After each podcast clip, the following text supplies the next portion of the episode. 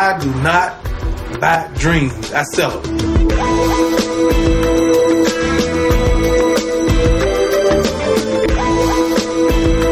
Flavor Tape Podcast, where I hope you all are doing a phenomenal job surviving quarantine. I gotta stop saying surviving quarantine like it's really that difficult. Like you're just chilling in your house.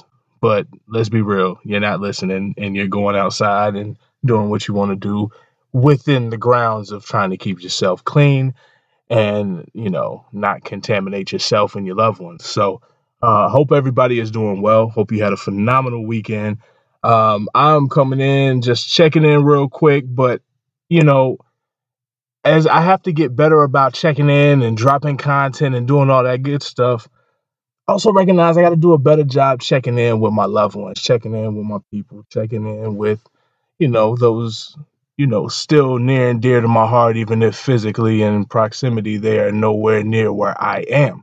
So I figured I would kill two birds with one stone with this episode because not only do I get a chance to check in with y'all, chop it up with y'all, but I am actually, as we speak, gonna try to hit up my mom's and see how she doing because Deb is a born star. We saw what happened with my son Sean, so why not Women's History Month bring in the most important woman in my life? So hopefully she picks up. Hopefully she wants to talk to her only child, and we'll see. Hello. Hey, what's up, ma? What? Chilling. You are actually live on my podcast right now. Hey, what? I said I'm recording my podcast. You're on it right now. Oh my. Okay. Yeah, no, I'm sorry. Are you out and about?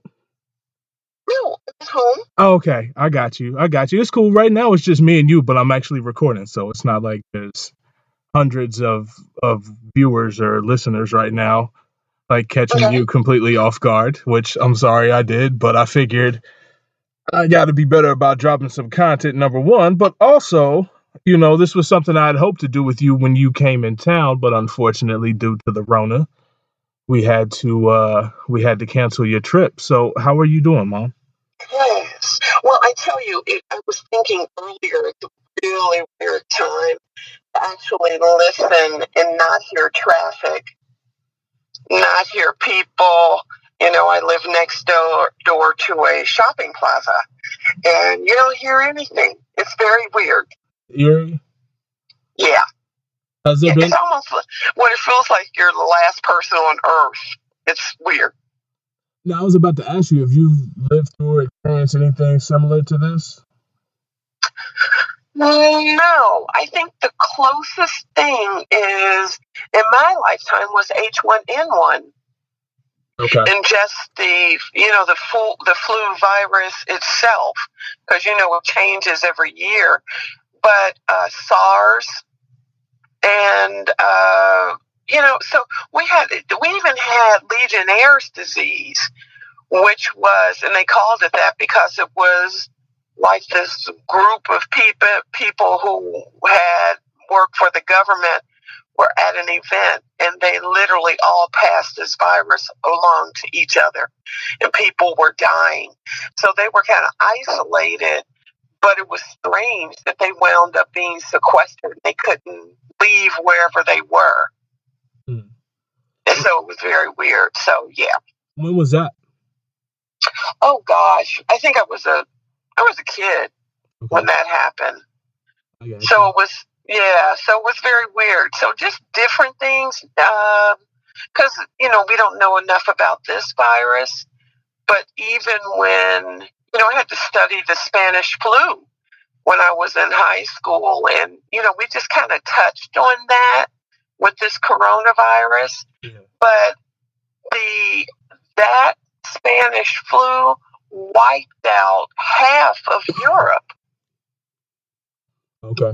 it it killed millions of people and now you know we're kind of like where is this thing headed but we already left uh, lost a large part of our population when spanish flu hit so it, it's interesting yeah How do you i wasn't like- alive then okay.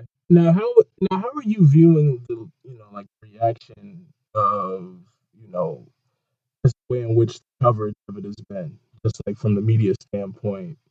Are you feeling like you know? Because a lot of times there can be a, I guess, a, a element of sensationalization, you know, to a lot of stories. And I'm not saying by any means we're doing that with this story, but do you feel like the actions that you've seen taking place in certain industries has been swift enough, not enough, or about what you could expect in a situation that's been ongoing and changing and rapidly updating? Well, I you know I have real opinions about that, mainly because um, I, I'm a little concerned about what we knew and when we knew it Yeah. and what we didn't do when we knew it. So I think when we're trying to protect information as opposed to being transparent, because this is something that will affect everyone. Mhm. This isn't something that's just affecting different places. You know, we're global now. It, we don't isolate ourselves.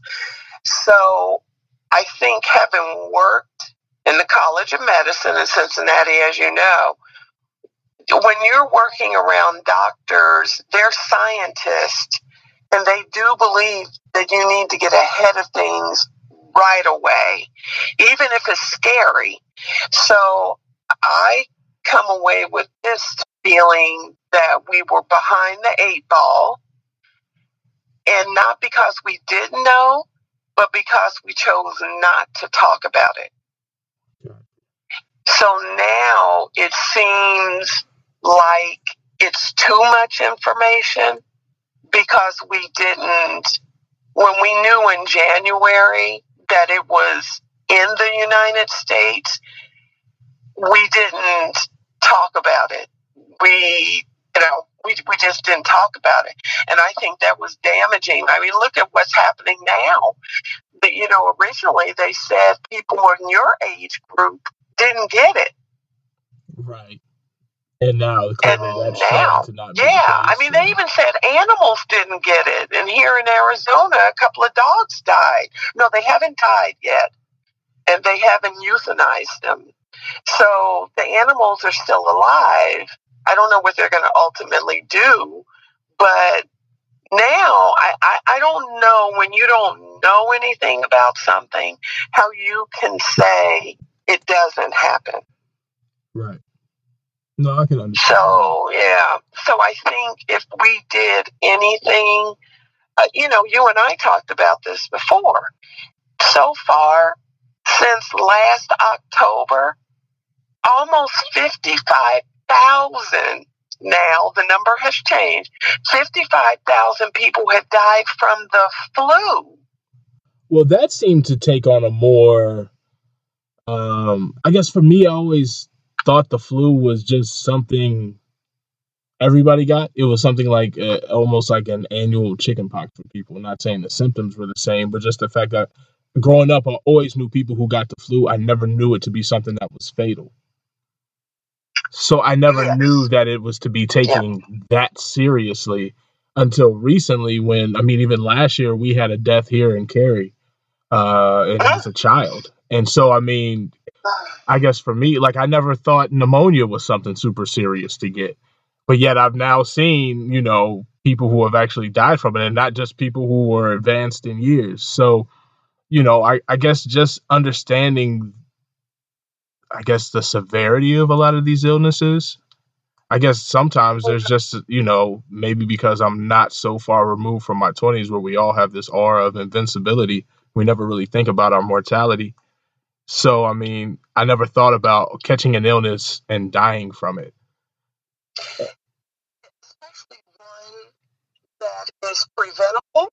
Because that's all. When I saw how large that number was of people dying from the flu so far, that you can believe that 90% of that was was preventable because we have a vaccine Mhm. and most people don't take a vaccine and hand hygiene people don't realize how important it is to wash your hands.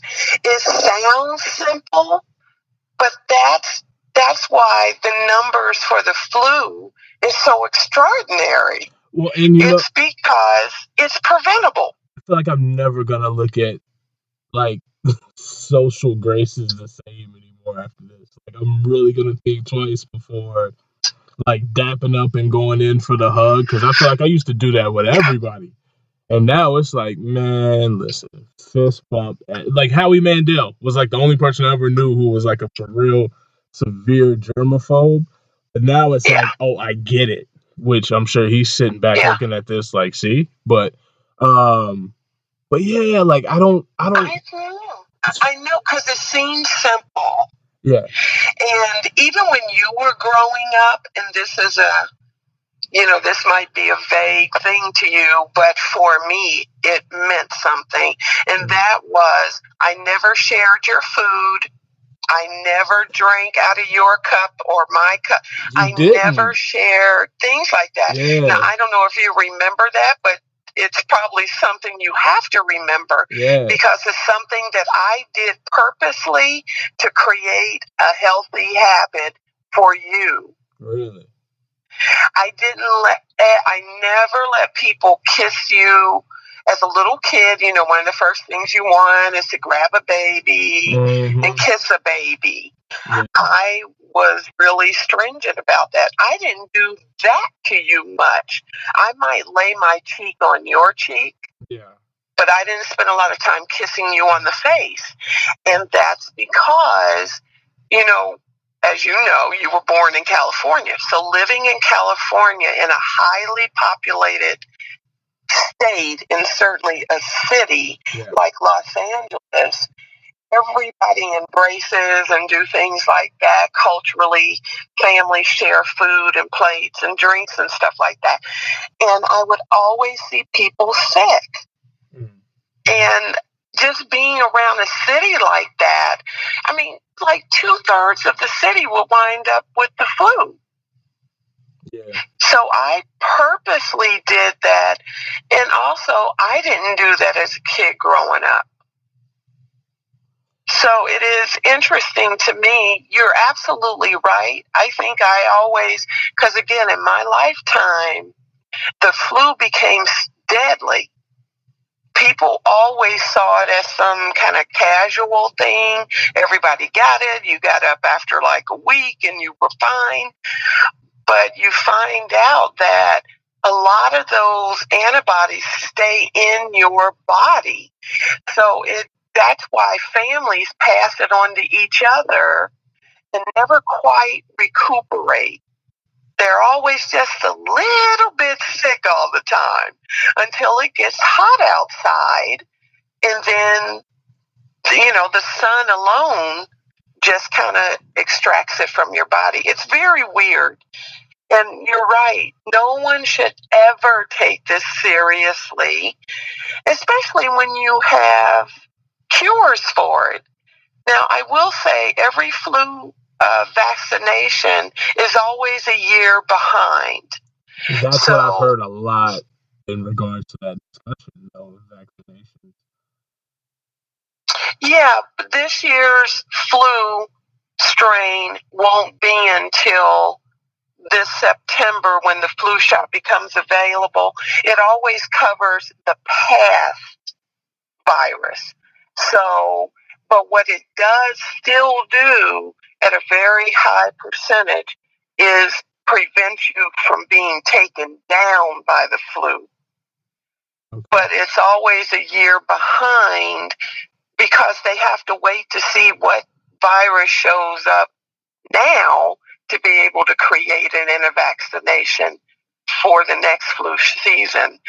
But someone like me who who's older and has an underlying health issue, um, I take a flu shot every year because I have to. I just, accustomed, you know. I'm accustomed to that public safety because it was always something Yes. that was. I don't believe it was ever mandated, but it was something that we did or it was offered and was free, so I had no problem doing it. Um, and so I wondered that only because just a couple weeks ago, Uh, I promise it wasn't coronavirus. I mean, everybody here in the house was laid down with a stomach bug, and I noticed that I bounced back. I'll I'll say I was I was sick for about a full 24 hours.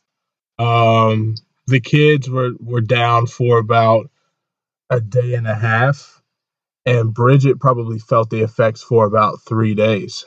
Um, and of course, as you know, Bridget is pregnant, and so Yeah. I was wondering what it was that led to me bouncing back quicker than the rest of the house, and that that is something to be said because my our kids don't get vax, you know, they get the mandated vaccines, like the ones that they absolutely have to have in order to attend school, uh, Yes. and the pretty much the mandated battery of vaccines that doctors recommend. But as far as like a flu shot, you know, our kid, my my kids don't get flu shots and that's just out of respect to my wife's decision towards certain vaccinations certain vaccinations not all of them and that'll be a different conversation when i have her come on if she cares to delve into that because i know it's a hot button topic and it's a very sensitive issue i mean it's led to some pretty tense moments in doctors' offices between Yeah. Bridget and the medical Yeah. professionals. And for me, you know, I, I ride with my wife on the, you know, but for myself, you know, yeah, I still get flu shots. And I wondered, you know, when we were all sick, the fact that I was able to go from literally mom working out late on a Tuesday night to waking up in the middle of the night Tuesday into Wednesday morning. So technically Wednesday morning, 3:45 a.m and then virtually being sick from that morning on until Thursday sunup. And then I'm back working out on Thursday, you know, only missing one day. And I was wondering if that might have been something that played a role. I don't know. And I didn't necessarily expound on it further because I know where that conversation would lead in my house. But um, and there's a very real reason why Bridget has her apprehensions just based off of her own personal experience, which again, you know, if she chooses to share that, that absolutely is her story to tell, not mine. But um, but I do wonder that. Like I think about, you know, when I was a kid and you know, you're learning about your body and the muscles and how to make yourself healthy. And this is usually when they were tra- introducing the conversations of like five food groups and whatever they were preaching at that time. Um, Yeah. they would always show that picture of like what your body looked like turned inside out. Not in like a scary way, but just to kind of help you familiarize yourself with the fact that there are things working within your body and this is how your body works, kind of thing. I just Yes. always wondered, you know, I wish we had the ability to actually do that and bring that to fruition at different points in our life to be able to see what we're doing to ourselves. Like for me, I know, I mean, you've the way my weight has fluctuated and yo-yoed, and I'm now on a, a downtrend, which is great. But you know, seeing that that fluctuation, knowing your family medical history, because I think about that now because every time my kids go to the doctor, that question gets brought up. Excuse me. I would love to, I wish we had that ability because I think it would really allow for people to take heed to to some of the damage that we do. Oh yeah, I think you know now that I that I live with diabetes, one of the things uh, that I learned very very quickly is uh, one of the things a dietitian told me when I first started working on my health was what happens with diabetes is that when a woman's waist is above 35 inches and a man's waist is above 40 inches, immediately your pancreas becomes insulin resistant. So that is what becomes diabetes. So, how a lot of people bounce back is based off age. So, when they're younger, they can get ahead of it, you know, by weight loss and the usual things that type 2 diabetes is. That's just food and diet. So, interestingly enough, it's 100% preventable and 100% curable. So, you know, I kind of look at that like the flu. It's something that can be eradicated. That's what's extraordinary. But the other thing is now that I've learned a lot more about living with a disease, because I think I told you that uh, this year it'll be 18 years that I will be living with diabetes.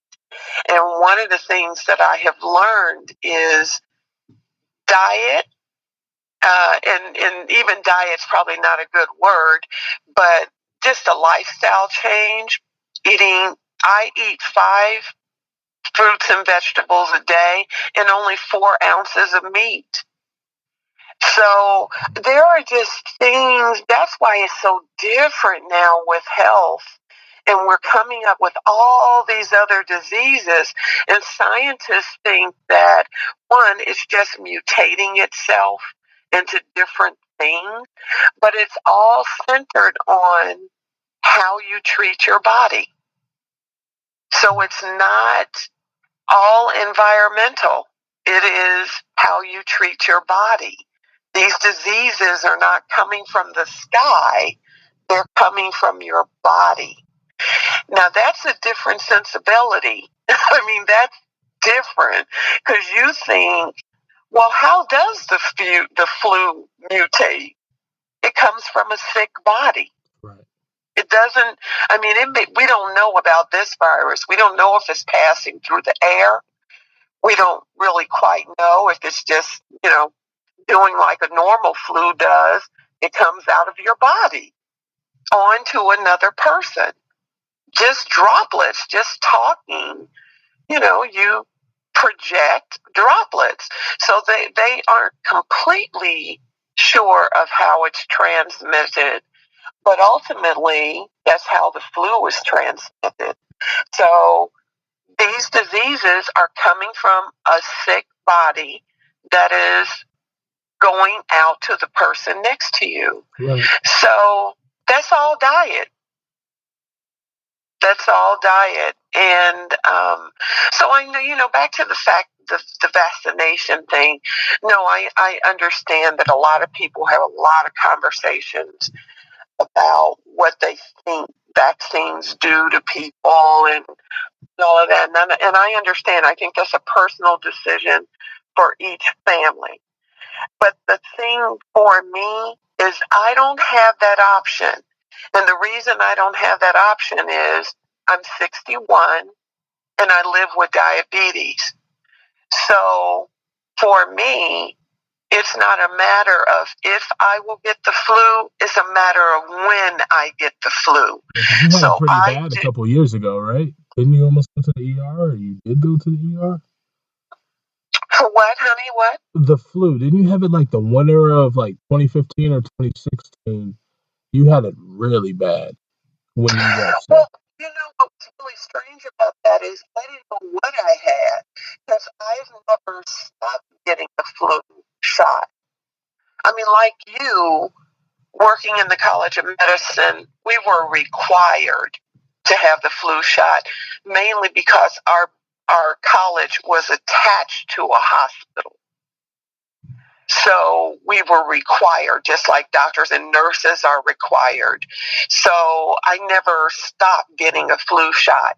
We believe at that time, this would that when I was really sick, it was not the flu so much as it was diabetes makes you sick. And a lot of the symptoms, when it's not under control, it feels like the flu. Mm, okay. So, um, although I had had a flu shot, diabetes is like any other chronic disease. You get it under control and then it unravels again.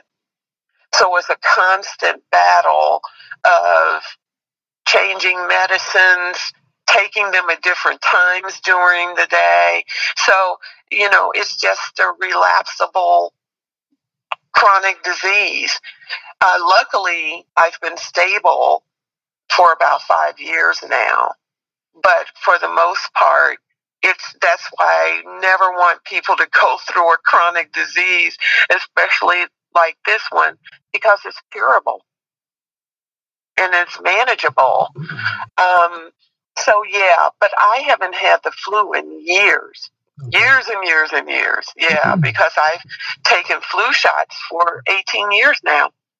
You know what I haven't even really considered before was actually talking to you because for me, I struggle with this compulsive eating. Like that is kind of my thing and it has been my stickler for for years and I got it under control for the most part when I first moved out on my own when I had roommates and I was paying for my groceries for the first time and you know so you know naturally you're already reducing the amount of food I was taking in and then also when I started working at the bank um I would get a lot of like the home cooked meal leftovers cuz I worked in Indiana and I was like the single guy and the young guy and so right. my teller Yeah. coworkers like I don't know I think they enjoyed like being moms and having Yes. somebody to take care of so I would get leftovers so I would get you know complete meals as leftovers and so I would rarely have to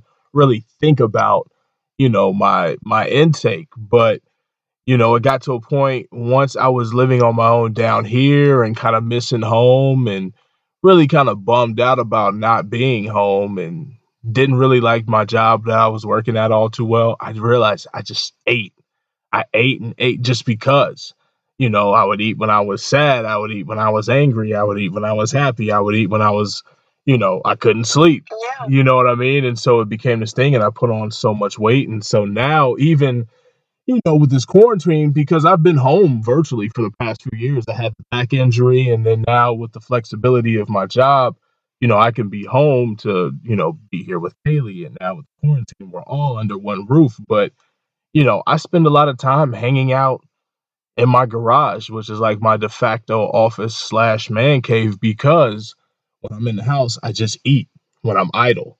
You know, I keep naturally gravitating back towards the kitchen, and then before you know it, you know, so it's it's a slippery slope. But I would I need to really sit down and start picking your brain about what would be, you know, beneficial for me to eat because not only if in, in regards to you know my physical appearance as far as like size and wanting to continue to lose weight but also as i look at like my skin like my face you know i listen to uh Charlamagne the god a lot and he credits his dermatologist uh, dr natasha sandy for really telling him certain foods he needed to refrain from because of how it affected his skin and gave him those dark spots under his eyes, which I've had and really been self conscious about. So, you know, a lot of things. I was thinking about that today.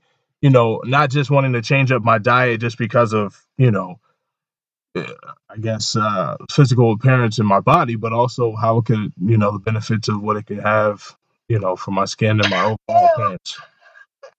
You know, I get this a lot from people. I've had people follow me and ask if they can follow me in the grocery store because they have watched me. You know, I obviously go to the reg- my regular grocery store all the time, and they would see how I shopped, and they would say, "Can I walk around with you? Because I want to buy what you buy." And one of the things for me, I well, the reason I gained so much weight, uh, which prompted me to to then switch over to being diabetic. One, I was over forty when it happened, which is a very dangerous time for anyone. But the thing is, a dietitian once said to me, I was saying to them, you know, in the middle of the night, I would get up and get something to eat, you know, like a snack, not a meal, but, you know, grab some chips or whatever. Mhm. And she said to me, Well, are you hungry in the middle of the night? And I remember looking at her like, Well, I just told you I grabbed something to eat in the middle of the night. Yeah. And she said, she just looked at me and I looked at her. And she said, What I'm trying to say to you, Deborah, is most people go to grab something to eat when in actuality they're only thirsty. Yeah. B says that a lot. She's like, just have a glass of water. And I'm so like, I don't want a glass of water. yeah, drink something before you grab food. Yeah. Yeah. So that's that's the first thing, the first habit I stopped. And you know, now everybody talks about intermittent Fasting. um fasting. Yeah, you know, where you, you what, what do they call it? Intermittent fasting. Fasting, yes. So that's pretty much what nighttime is. Yeah. Because at nighttime, your body has to have a period of time where you're not ingesting anything Mhm. and your body is just working on eliminating what's in your body already. And it's too difficult for it to constantly be regurgitating what's in your body Yeah. Because as time goes by, your important organs start to change because it never gets a break. It's never not processing. So I don't do that in the night when I'm. Uh, I always drink water because usually your body is, like I said, thirsty. And then if if I decide to have, you know, like a glass of crystal light or something that's sugar free, I'll do that. But mostly water. And then I once I started practicing that, I came to realize I wasn't hungry. That was just an old habit that I hadn't gotten rid of. So I don't eat during the night. I only keep something by me if I haven't eaten a good dinner that I might run the possibility of my blood sugar dropping in the night. okay. And I. I yeah, I might have to keep something next to me like a box of little those little raisins. And I never eat snacks out of a bag. I only measure them. Yeah, I was going to say you portion it out. Yeah. Yeah. And I buy food in portions so that I don't have to measure things. So you know that. Yeah. I get yogurt. little containers of yogurt, little containers of applesauce. And that's the reason because I I monitor what I eat and that's been the whole difference for me. Portion is where people get in trouble. It's the portion size. And listen, I was raised by a southern mother. So you ate everything on the plate and everything was smothered in gravy right. and mashed potatoes and you know and there was we always had dessert. So there was peach cobbler or sweet potato pie. So growing up we didn't learn how to eat well. We just learned how to eat. And that's yes. Uh, and and trust me this is you know it's interesting this is where we start on your first episode coming on because i definitely want to have separate conversations about my grandmother your mother and then of course more you know trans you know transitioning into your life specifically. But um yes in regards to you know eating habits or eating well versus eating you know that's that was something actually uh, Loni Love recently touched on. She's a co-host of the real. The real? Yeah Yes. and i mean she even got emotional while talking about it you know speaking as to you know people in africa uh, i guess a certain segment of the african american community predicated off of where we're raised and the environment in which we live we're not taught how to eat in her words properly. But i think she meant healthy and so Yes. you know that's that's what she was speaking to and i know that that conversation in a vacuum spun off into a lot of different conversations based off of the reactions to it but i think i understood what she was at least trying to say in regards to you know in certain areas because of the restaurants that are put in that, those areas it's not you know basically uh, celebrating a healthier lifestyle. It's usually uh, a chicken spot it's a chinese restaurant and maybe a pizza spot or you know it's gonna be a dollar general with nothing but snack food in it you know but or it's also cheap. Well yeah. And we can put a lot of pretty words around it but processed food is cheaper than fresh food right And unfortunately, it's in communities of people that already do not understand how to eat. right So the, the yeah, and and it touches every part of your life. I've seen people who you could walk in their office in the middle of the day and they're almost a head down on the desk because they've overeaten. People do not know what is the right portion to eat of things. And then they think, well, I'm a certain size. that's not going to satisfy my appetite. That was When- always my thing. Uh, people would always push seconds and thirds on me because they were like, "Oh, you're a big kid." Not realizing, yeah, a lot of times I'm a big kid because I'm having second and thirds. like, you know what I'm saying? Right. yeah, it's the vicious circle of that. Yes. Absolutely. Yeah, people And were doing that up until a few years ago, and then finally, I just stopped eating out with people. Yeah. but no, but I, it was that yes that i would always get oh come on man have more. Or they would say hey fred there's more. Like you have it i'm cool but you have more. You know what i mean? It was Yes. that yeah. thing yeah. And the and the reality is your body it's almost like filling up a jar with something and your body is only used to air quotations normal uh you know content they're not your body can only process now hear this son your body can your kidneys can only process four ounces of meat a day. So if you're eating more than that, and four ounces equates to the palm of your hand.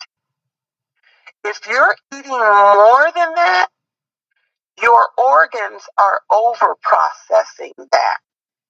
So it's like you filling up, you know, a four ounce jar and you just keep pouring and it overflows. Your body will go on and process it, but most of what it's processing, it sticks in your body and becomes fat. That's how we gain weight. It's because you're overfeeding it. So I would say to anyone that when you look at how you eat, yeah, let me go back to something else. You're talking about Loni Love. I know she's promoting a weight loss project uh, product now. Yeah. So uh, one of the things, all of those programs, all they ever teach you is what I just told you. Yeah. And the the the thing for southern communities and for a lot of cultures, food is love. So the way people feed you is not because they're trying to fatten you up. They're trying to love you up. right yeah so absolutely. yeah, it's hospitality Yeah. is what it is. yes yes And you know now which is how i always took it yeah, yeah, it was love. but the reality is, you know, now people don't do that to me. No one asks me, hey, you want another piece of cake? yeah You know, so people know that I'm really conscious of what I eat because it, you know, for me, it's life or death. I don't, I don't have the luxury of playing around with stuff. I mean, even being in the grocery store and the shelves are almost empty. And looking around, I have to really, I think because I eat fresh anyway, that a lot of the things that I eat aren't gone from the store. Uh, I tell you, Most people bought, they just bought more of the crap they normally eat. So I was saved. Right, all your stuff was still there. Yeah, all the bright colors were still there in the grocery store. The reds and, and the greens and all that. Yeah, no, absolutely. Yeah, all the vegetables, they're all there. Um, the fish, it's there. you know, and you know I don't eat. I eat sugar-free cookies, and I also uh, eat uh, baked crackers. So I don't eat potato chips and stuff like that. So yeah, so my stuff is still there, I got you. but uh, I- so it's it's I do have a question for you before we get off. of- Sure. before we get off of here, um, certain. for me, for someone who's trying to turn it around, and I, you know, I have my good days, I have my bad days. Um, I know as far as setting goals for myself, where I would ultimately like to get to. The process of of losing weight and changing your lifestyle, you know, obviously we all want to see the results because the results are what's going to keep us motivated because we see it moving in the right direction. Um, Mhm.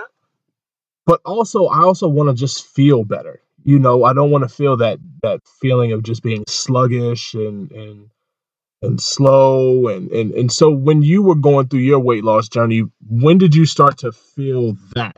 When did you start to start you know start feeling those changes within you and then as it would show in your physical appearance? Well i felt it immediately because the first thing i did was eliminate carbs. And um, you might remember this you know you the other thing is let me start with the food part of it first and then I'll say the other part. With the food part, I went in like DEFCON 9. I immediately eliminated carbs. Everybody doesn't need to do that. I just found replacements for the carbs. So I drank more water than anything. I gave up. Well, you know, I only drink diet sodas, but they have hidden stuff in them, which kept me kind of bloated. So water doesn't. So I thought, well, let me just start with water and maybe treat myself to, you know, a diet soda once a week. But um, so I started there. So the water alone, in the first 10 days, I could see that I was losing inches from getting rid of the carbs, only eating uh, vegetables and my four ounces of meat a day and drinking more water.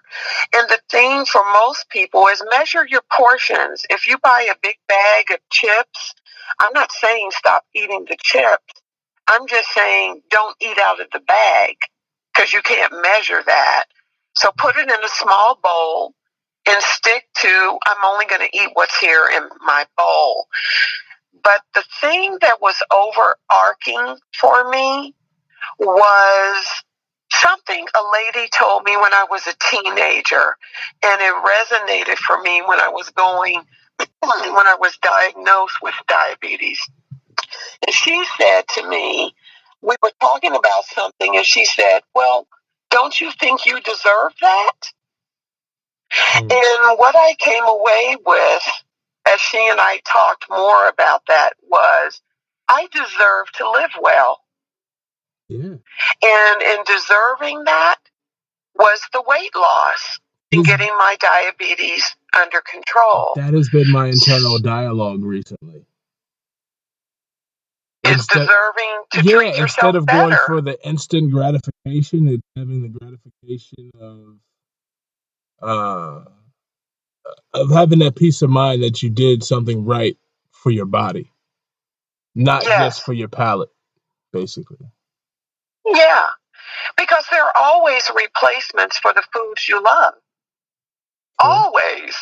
It's not, and I'm not saying throw the baby out with the bathwater.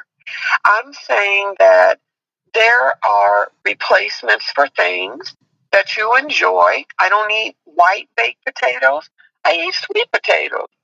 That has 120 less calories Right. and no carbs.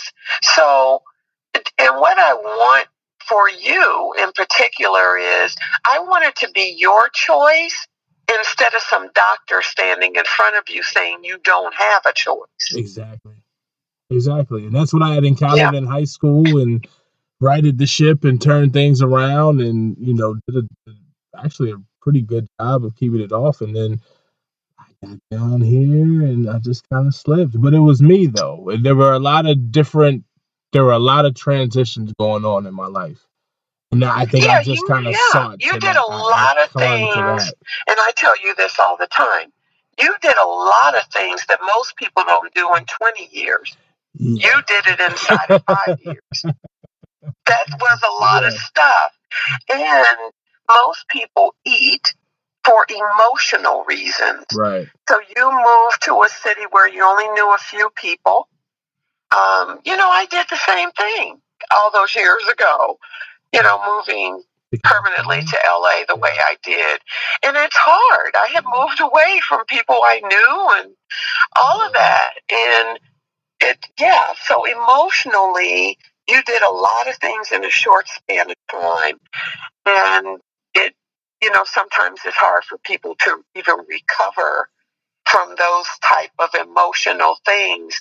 But if you always start with what do I deserve to have for myself, then it changes your thought process because what you find out, I, I said to you or someone recently when I went to see Oprah in Inglewood this year, uh, last month, was I looked around that stadium and all I could think about, look at all of these people trying to find their purpose. Right.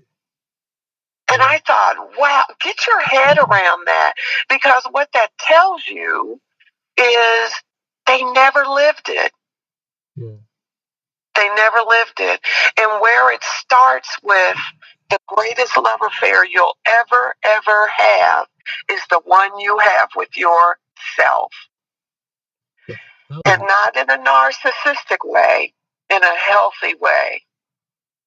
that was a perfect way to end this. Thank you, Mom. Like No, thank you. I knew you were going to me with that. Yeah. I was like, who can I call up and who's going to be able to just kind of roll with it? Because, you know, I was like, oh, man, let me hit up mom real quick. But no, I do appreciate this because it is helping with my literacy with food. I feel like or health. I've been health illiterate for a large portion of my life. So, no, I appreciate this conversation because I think had it not been for the course of dialogue in this episode, I don't know if you and I would have ever just sparked up this conversation. So I'm glad that yeah. we were here. But like I said, this is the first of many. Like there's a lot of conversations to be had on oh, here. And so Oh, we're gonna have you. And I have a lot that I'm going to want to share. But you're also in the middle of a health crisis. yeah. And with that comes stress.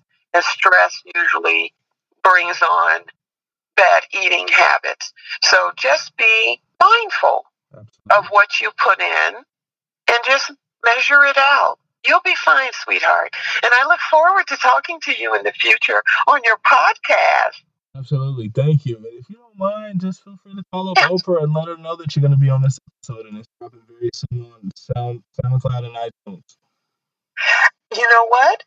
You joke about that, but I will. Okay. I mean, listen, joking or not, I was gonna throw it out there and just see where the universe took it. So Well, people always want content. And as you see now, we're entertaining each other through the television. that's I've it. seen John Legend and Chris Martin, you know, singing to people from their homes to keep them motivated. And if we need anything now, we need emotional support because at the end of the day, we all need one another to survive. That's what civilization is. And now that will be the lockout for tonight's episode. Usually I have my own, but we are going to end with that. That was perfect, Mom. I love you. Right? I Don't- love you too, baby. All right, you take care. Be I safe, okay? I sell it. I will. You too. Your listeners.